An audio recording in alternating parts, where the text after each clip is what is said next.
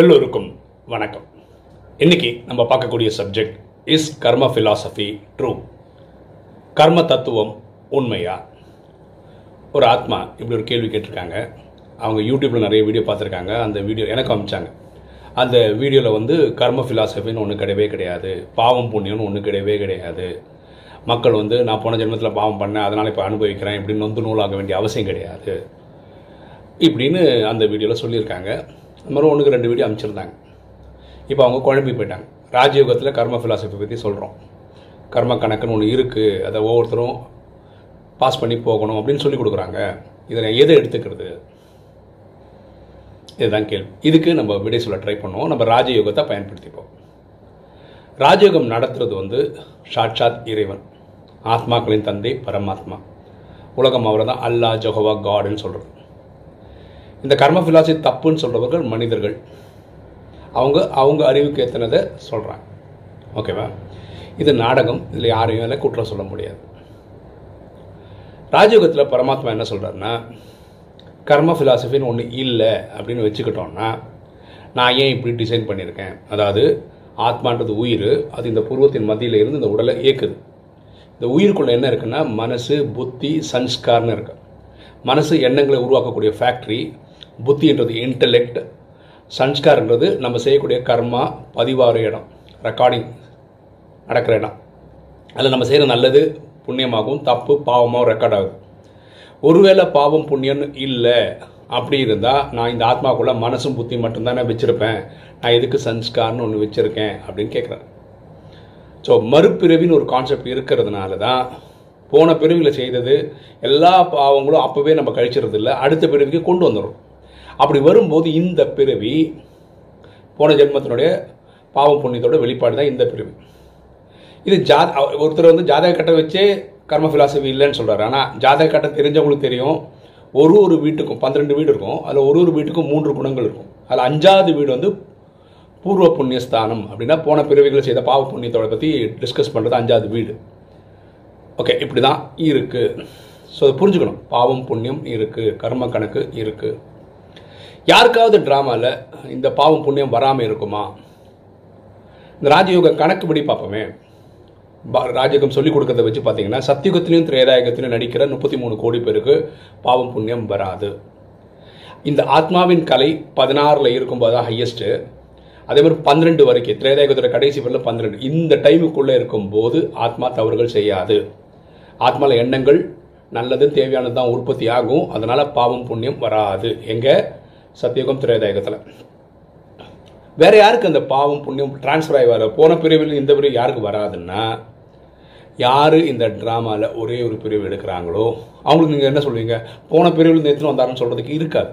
ஆனால் இதுதான் ஃபஸ்ட்டு பிரிவு தயவுசெய்து புரிஞ்சுக்கோங்க. ஒம்பது லட்சம் பேர் தான் அதிகமாக எண்பத்தி நாலு பிரிவு எடுக்கிறாங்க ஒரு கல்பத்தில்.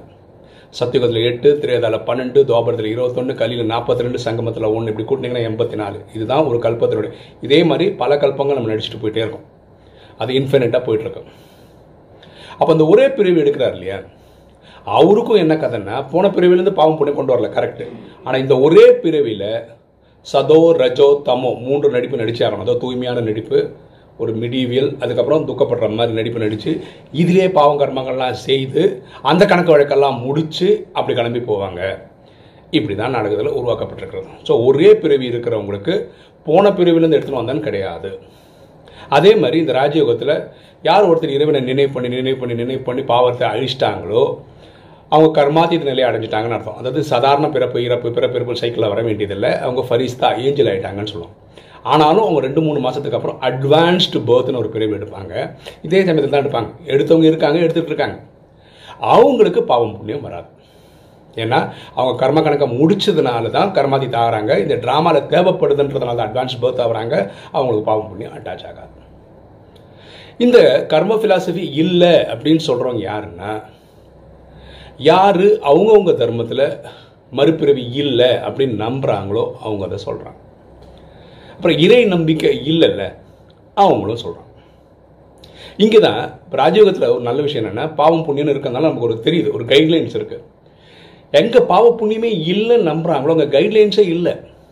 தவறுக்கு பாவத்துக்கு. ஃபார் எக்ஸாம்பிள் ஒரு பெண்ணு பெண் இருக்காங்க. அவனை கிண்டல் பண்ணி பேசுறது கரெக்டுன்னு நினைப்பாங்க சில பேர். சில பேர் கைப்பிடிச்சி இழுத்தா கூட தப்பு இல்லைன்னு நினைப்பாங்க. சில பேர் தவறாக நடந்துக்கிட்டா கூட தப்பு ஏன்னா டெஃபினேஷனே இல்லைல்ல எது பாவன்றது சட்டம் வச்சிருக்கு. இது இதெல்லாம் பண்ணக்கூடாது அதுக்கு தான் இவங்க கட்டுப்படுறாங்களே தவிர அவங்களுக்கு அந்த பாவம் டெஃபினேஷன் இல்லாதனால எவ்வளோ பாவம்னா பண்ணிட்டு போகிறாங்க அப்போது நம்ம என்ன பண்ணலாம்? ராஜயோகிகள் ரொம்ப கிளியராக இருக்கலாம். என்னென்ன எண்ணம் சொல் செயல் மூலமாக நம்ம யாருக்கும் துக்கம் கொடுக்காம இருந்தோம்னு வச்சுக்கோங்களேன் புதுசாக பாவம் ஏற்படாது. பழைய பாவத்துக்கு போன பிரிவில் செய்தது இந்த பிரிவில் முன்னாடி செய்ததுக்கெல்லாம் மன்மனா பவ தன்னை ஆத்மான்னு புரிந்து தந்தையாக சிவனை நினைவு செய்யும் போது ஆத்மாவில் இருக்க பாவம் போகும். அப்போது இனிமே வராமல் இருக்கிறதுக்கு எண்ணம் சொல் செயல் துக்கம் கொடுக்காம இருந்தால் புது பாவம் வராது. பழைய பாவம் அழிக்கிறதுக்கு மன்மனா பவம் அவ்வளோதான் ரொம்ப சிம்பிள் உலகத்துக்கு இந்த மன்மனாபவன்ற ஃபார்முலா தெரியாதனால தான் உலகத்தில் இருக்கவங்க உடலில் நோய் வந்து கஷ்டப்பட்டு அனுபவித்து பாவத்தை அழிக்கிறாங்க. இதனால தான் பைபிளில் பாவத்தின் சம்பளம் மரணம்னு சொல்லப்பட்டிருக்கு. புரியுதுங்களா ஸோ இந்த ட்ராமாவில் யாரும் நீங்கள் குறை சொல்ல தேவையில்லை.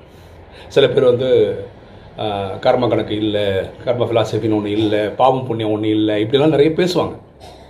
அது ட்ராமாவில் அவங்க பாட்டு அவங்க பண்ணுறாங்க இதை நீங்கள் புரிஞ்சுக்கிட்டா நல்லது. ஓகே அந்த சகோதரி கேட்ட கேள்விக்கு நான் பதில் சொல்லிட்டேன்னு நினைக்கிறேன். வீடியோ பார்க்குற உங்களுக்கு இது சப்போர்ட் பண்ணுற பாயிண்ட்ஸ் எதாவது இருந்ததுன்னா நீங்கள் கமெண்ட்ஸில் போட்டிங்கன்னா அதையும் அவங்க படிக்கும்போது தெரிஞ்சுப்பாங்க. ஓகே இன்றைக்கி வீடியோ உங்களுக்கு பிடிச்சிருக்கும்னு நினைக்கிறேன். பிடிச்ச லைக் பண்ணுங்கள் சப்ஸ்கிரைப் பண்ணுங்கள் ஃப்ரெண்ட்ஸ்க்கு சொல்லுங்கள் ஷேர் பண்ணுங்கள் கமெண்ட்ஸ் போடுங்க. தேங்க்யூ